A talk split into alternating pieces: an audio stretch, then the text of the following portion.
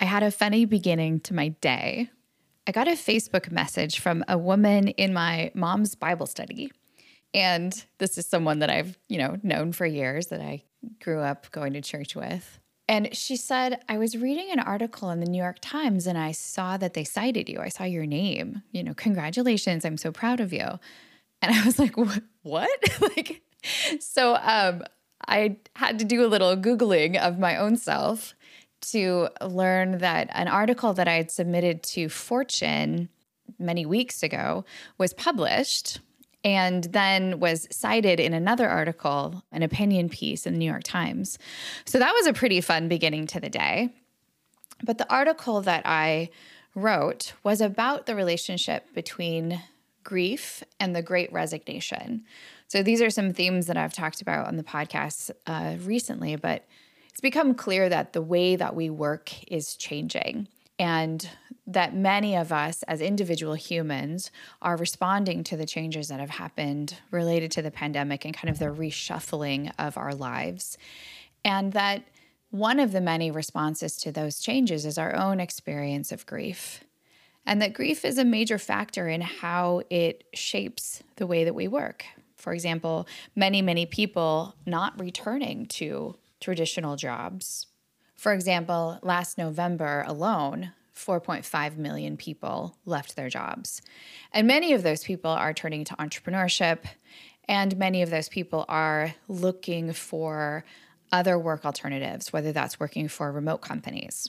So, if you're interested in the article in Fortune, you can check it out. It's called How the Great Grief Led to the Great Resignation. And a little bit of a variation in that theme, I'm talking today with Liam Martin from Running Remote. And Liam's been thinking about remote companies for a very long time, but he has recently pulled together all of his wisdom, insight, and learnings into one book called, conveniently enough, Running Remote. So he joins me for the podcast today to talk about how companies can get good at asynchronous management and keep their employees connected to the mission of their organization, even if they're distributed around the world.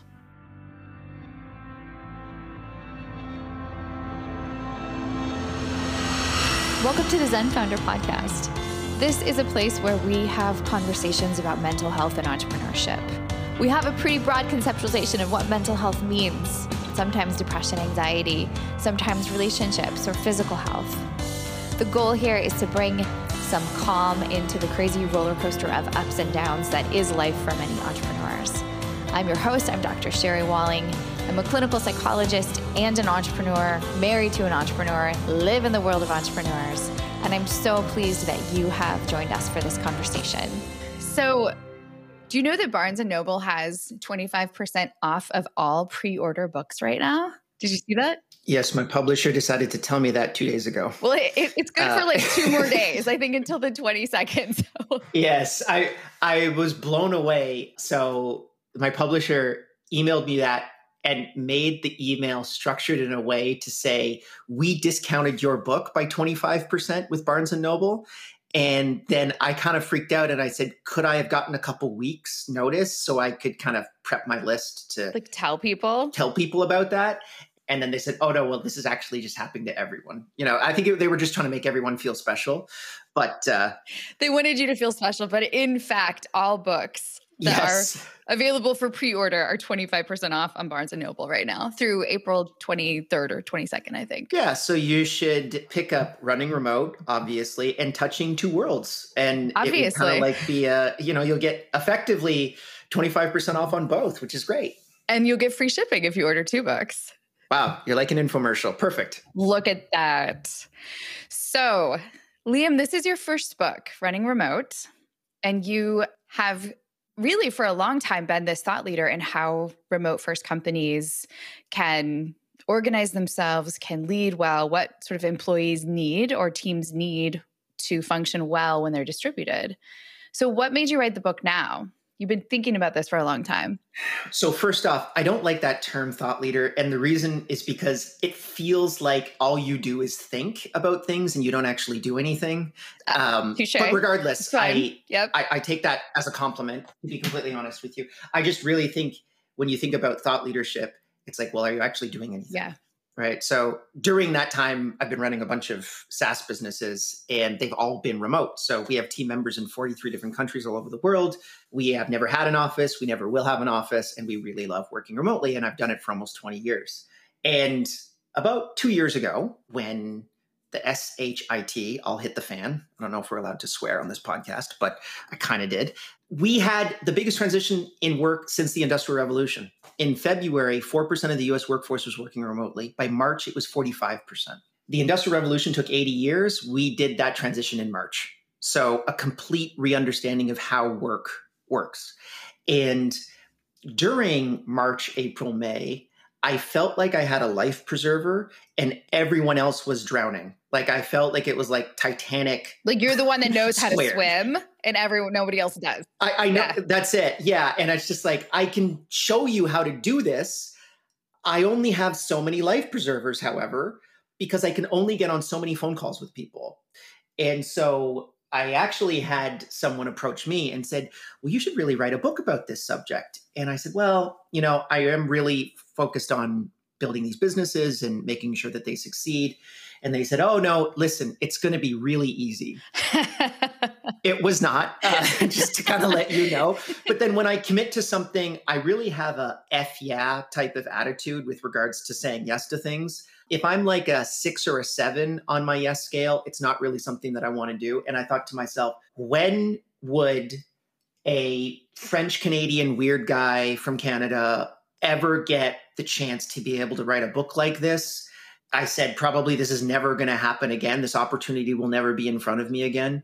And so I said, okay, I'm going to work on it. And I actually delegated a lot of my responsibilities inside of my other SaaS businesses and focused exclusively on this book for about a year and a half. And so the book thesis is effectively just this, which is I studied all of the remote first companies that were remote before the pandemic, and I found what they did differently in comparison to the pandemic panickers that we've seen that are effectively the vast majority of remote teams today.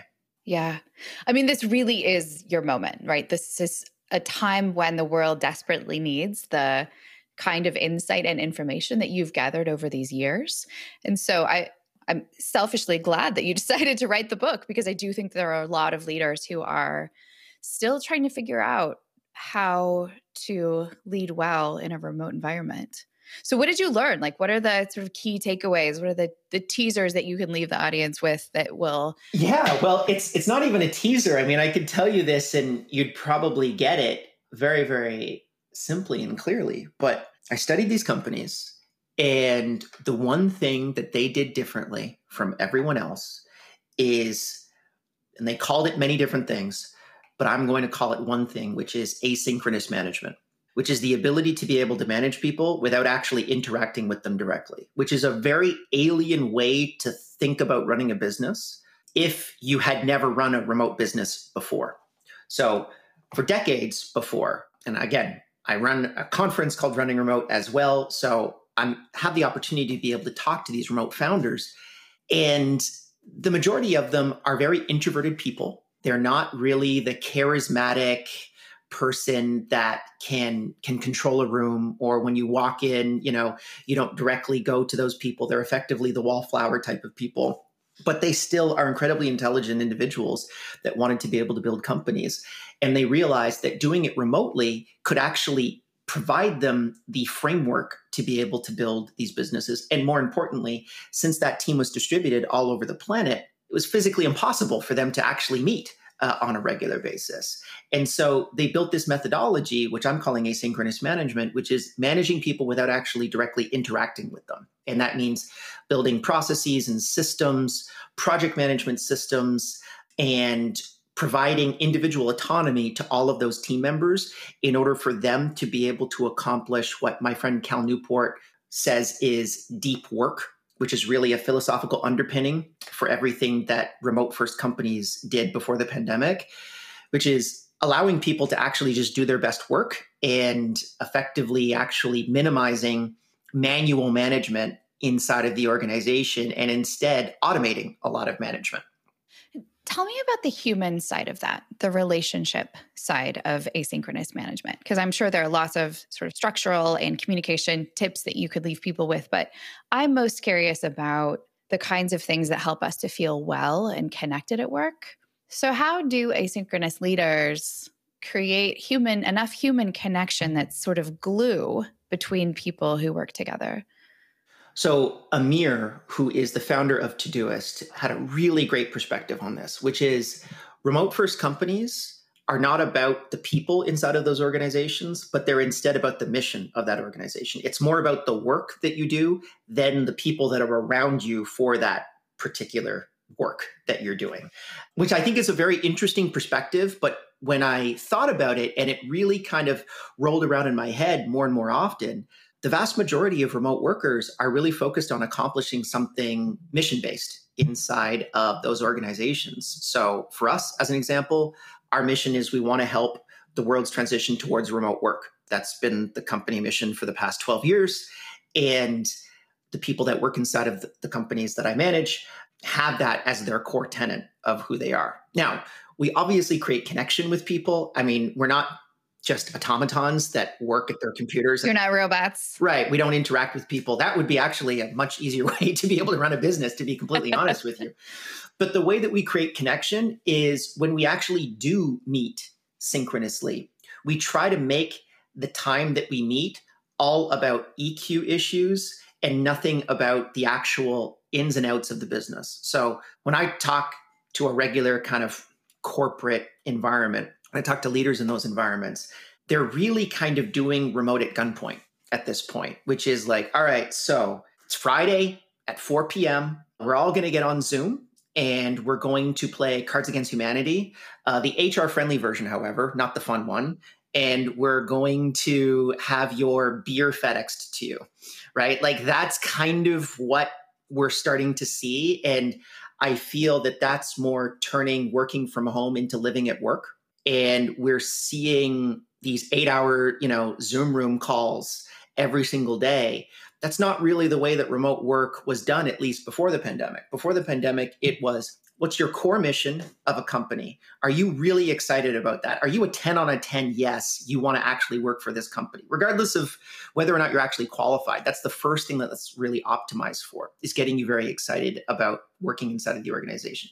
Once you've got those pieces in place, then let's actually see what you can provide the most value to inside of this organization and then see how we can collaborate with other team members to be able to make that happen. And then more importantly, let's support you in focusing in on issues that almost have nothing to do with like the bureaucracy of remote work, but actually, or the bureaucracy of work, but are actually more importantly, the big issues that you need to overcome in order to be successful at your job. So I'll give you an example.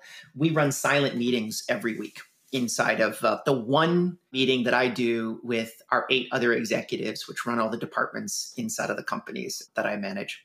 We have something called silent meetings, which is we use Asana and we put down all of our issues. And then we discuss those issues asynchronously. So we literally write in comments and we have a debate uh, asynchronously. And if we can come to a conclusion on that ticket, we grab the conclusion, we put it to the top of the ticket, and then we complete the ticket. If we have less than three issues, we don't do the meeting. And the interesting thing that happens when you run this type of an exercise, the issues that stay up on the board are almost entirely due to interpersonal issues. They have nothing to do with the actual business itself. Uh, churn is bad. Doesn't matter. We actually have like a very clear solution for that. A more difficult issue is one of the employees doesn't want to work here anymore and we know this is someone that we want to keep and he's feeling disenfranchised. Disconnected yeah. Disconnected. How can we get this person back on the bus? That is entirely what's left and it just reinforces to me that those are the only reasons that you should actually meet with people is to be able to help the people in the organization. It's a human intervention for a human problem. Right. So the meeting of humans is how we address some of those things. But I think that does become really, it's not about managing the tasks of someone's job.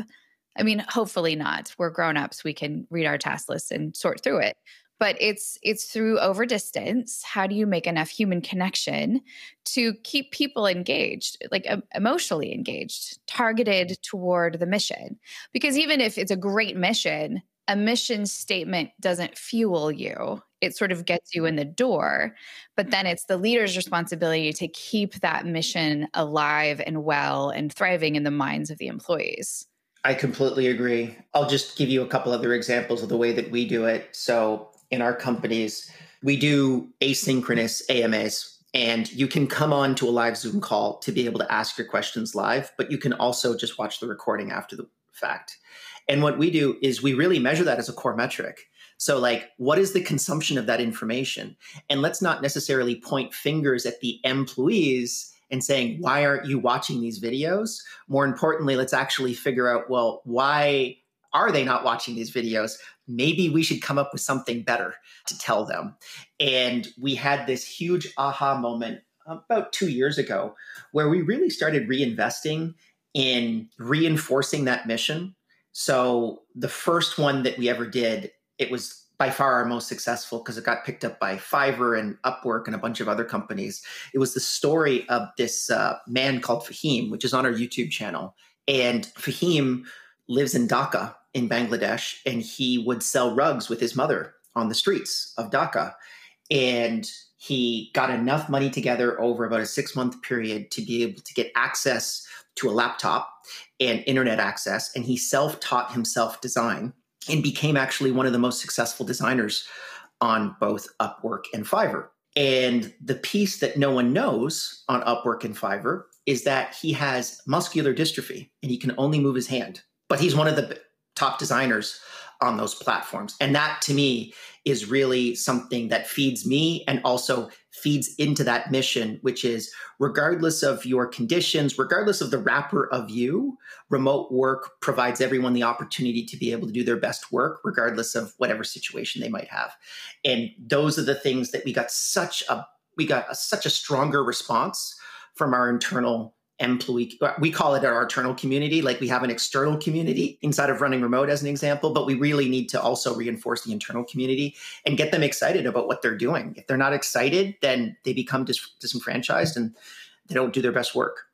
And I think a lot about how remote work is really a, a, lovely option or adaptation, especially for folks who are struggling with significant mental health challenges, because often there's some more flexibility and fluidity in terms of work hours. The asynchronous nature of work really works for people who need to have flexibility in their sleep schedule and have the flexibility to tend to appointments or do extra things to take care of themselves. But it also then becomes, I think, a challenge for leaders as they are thinking about how to, again, keep people engaged, engage well with people asynchronously, but who may be supporting or working with colleagues who are experiencing, let's just say, significant depression. How has that come up in some of the companies that you've interviewed or worked with? So I can speak to examples that I've experienced personally. Uh, it has actually come up, but some of those we left out of the book because it was just too specific. But I can tell you one story that happened during the pandemic. We had one of our team members who's in New York, and the very first month of the pandemic, everyone remembers New York was hit really hard, right? Mass graves being dug on an island right out of the the main right out of Manhattan. It was a bad time. And I remember one of our team members, he jumped on for a Zoom call with me and inside of our organization, it's very, very rare that I'll just get a random Zoom call. But if I do get one from someone that reports to me, of course, I just jump on instantaneously.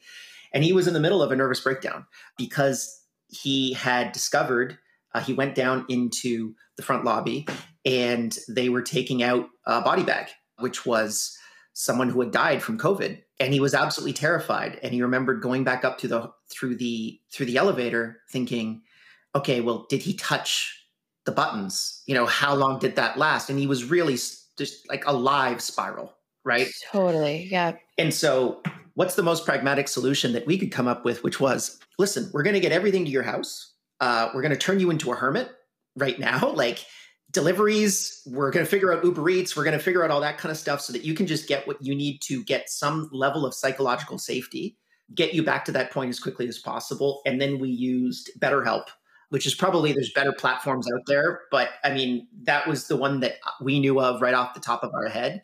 And now we actually have an open contract with BetterHelp. So any of our employees can go and use that. And it really creates a firewall between the HR department and the rest of the organization. So there might be actually like really serious problems that that person is going through that's affecting their work. And the most pragmatic solution is to actually solve the problem, but there's a lot of embarrassment connected to admitting that to your manager, as an example. But if you talk to HR, then HR reports that back to your manager. And that creates, at least in our opinion, a lot of conflict as well. So HR's responsibility is to be able to get people back up and running. Retention is their absolute top priority. So they don't tell uh, anyone inside of the organization that, hey, this guy's having a nervous breakdown, unless it's something that we could directly take action on and possibly, you know, save their lives. I've never gotten a message um, from anyone, but those resources are available to them so that HR turns into a ally and not necessarily someone that you know tattles on a reporting body exactly that's i think that that's so important and the vast majority of companies right now just don't do that because um, they want to be able to make sure that the organization remains intact and i think you actually need to flip it the other way and you need to focus on the individual. All of the managers in the company are really focused on the organization. Hr should be focused on the individual. Somebody should focus on the humans. For sure. Yeah. And again, remote work with all of its opportunities does create those challenges of how many touch points your team may have to you know geopolitical instability for example. I mean how many folks have team members in ukraine who are we have three right now i'm sure you do yeah i mean so how how has that played out um i mean and i can be quite open about this because i did speak to them and they want that message put out as much as possible we have one team member in kharkiv which has been bombed horribly. It's probably outside of Mariupol, it's been the worst hit. We have another team member in Poltava, which is um, close to the Donbass region. And then we have another team member in Lviv. We have other team members that are Ukrainian as well. But about a week before, we called them and we said, Guess what, guys? You just won yourself an all expenses paid trip to wherever you would like to go on planet Earth. Wherever you want to go, you can go there and the company will pay for it. And not only that, we'll provide you a free month, you know, accommodation wherever you want to go. We'll set you up with an Airbnb. And a couple of people took that opportunity, uh, which was great, but everyone was very resistant towards it. But then a lot of the other team members, the three team members that didn't take it, they didn't think that Russia would ever invade. And I remember three days afterwards actually messaging um, one of those team members and saying, okay, so what's the plan? Like, how do we get you out? And he said, um, that time has passed. We cannot, we cannot get out. And so we've been, we actually, I pulled all of my strings and ended up getting people Starlinks out there. But then we found out that, and maybe this is too detailed, but then we found out that the Russians can target Starlinks. So now they're terrified to even turn them on. Uh, we got everyone solar panels. I mean, this is not something that I am qualified to do. You just you resource as much as you can. Absolutely. Sure. And yeah. it's just one of those things that we ask them, what do you need? And then they tell us, and then we try to get it to them.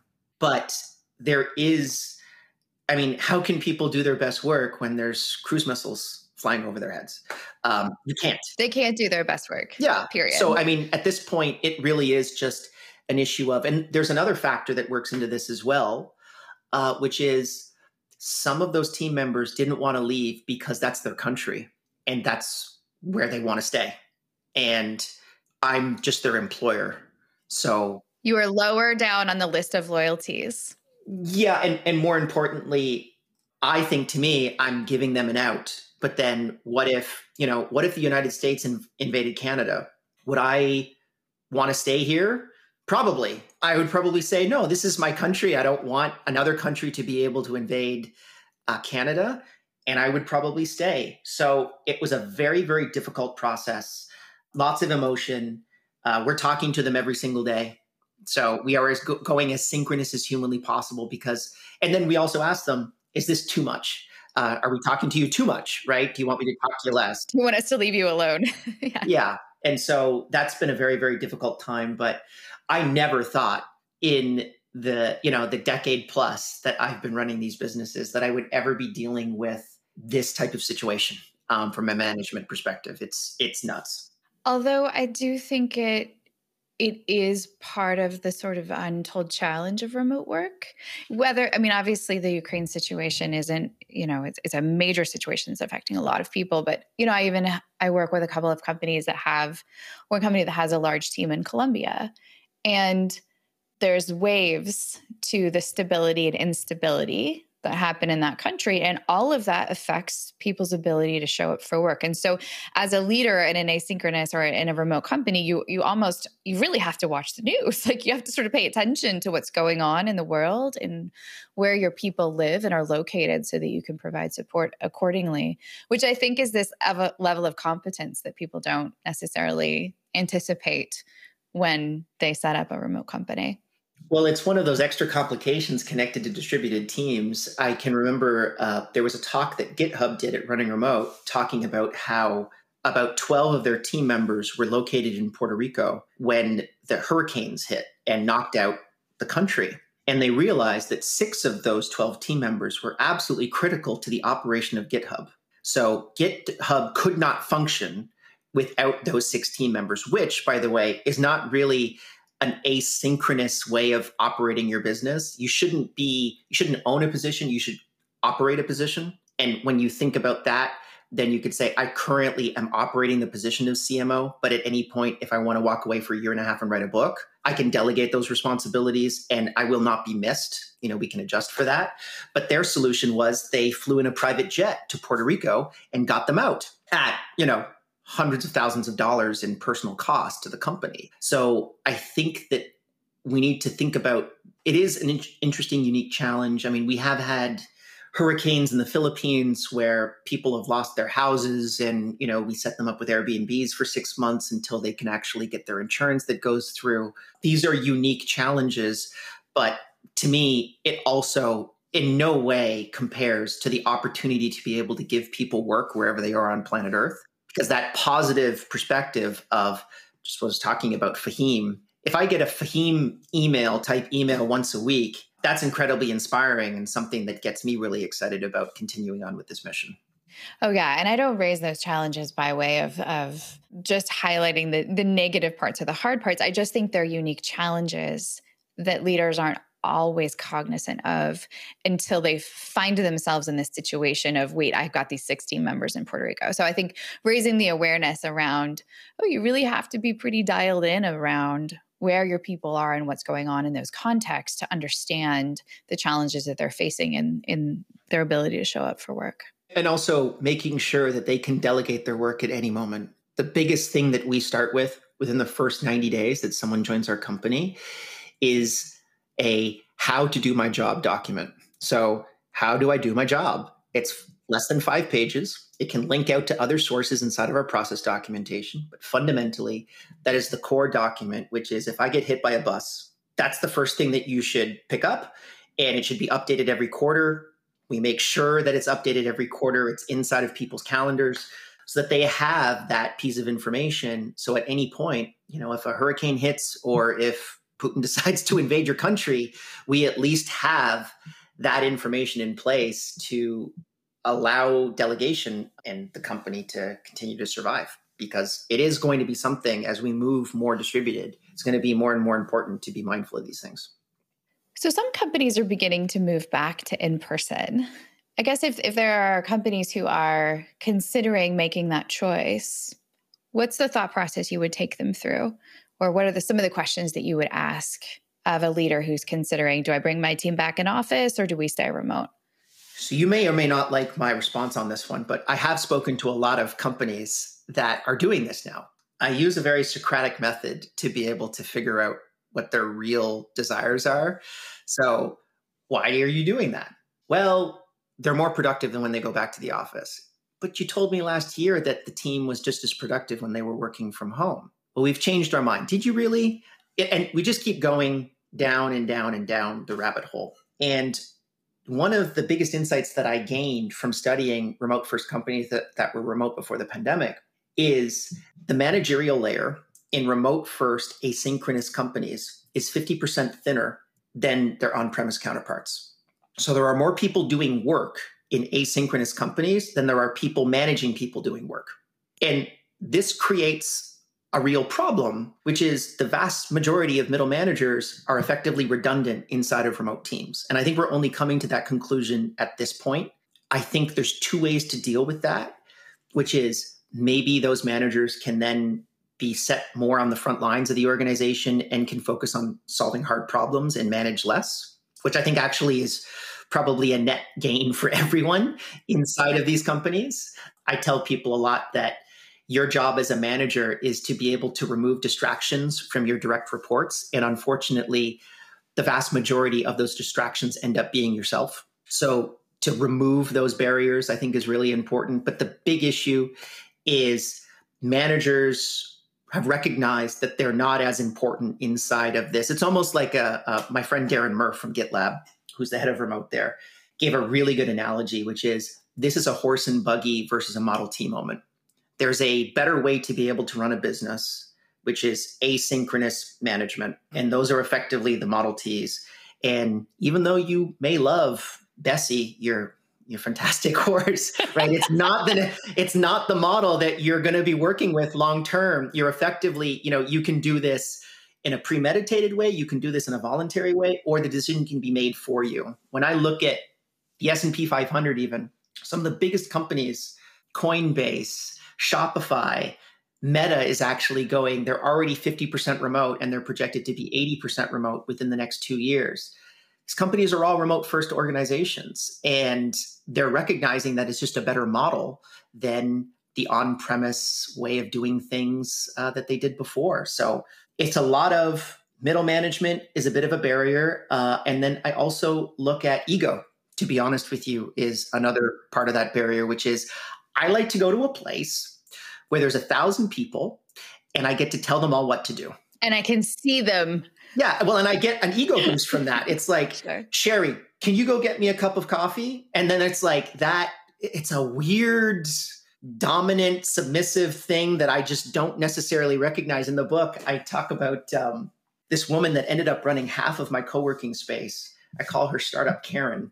And uh, she worked in this co working space for two years, ran half the co working space, and would be little employees in front of me, just in front of my desk and then she one day was talking to one of her employees and said, you know, we need to talk to bigger companies, you know, like Time Doctor and Shopify. And it, she was just naming off all of these companies that were in the local area. And then um, the employee said, You mean Liam's company?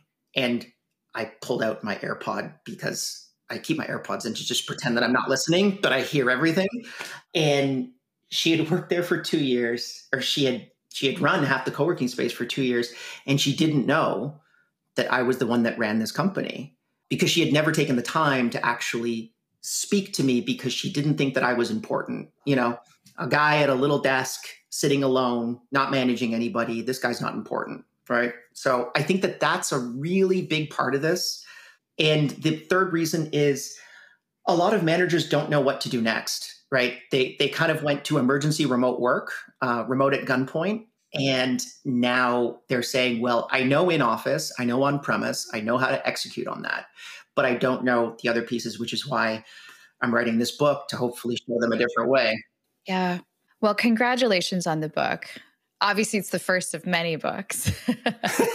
we're we're joking ahead of time that you're like this. This is one and done. yeah, I think um, I'm not a writer I've realized that in writing this book. I think it's a very painful process.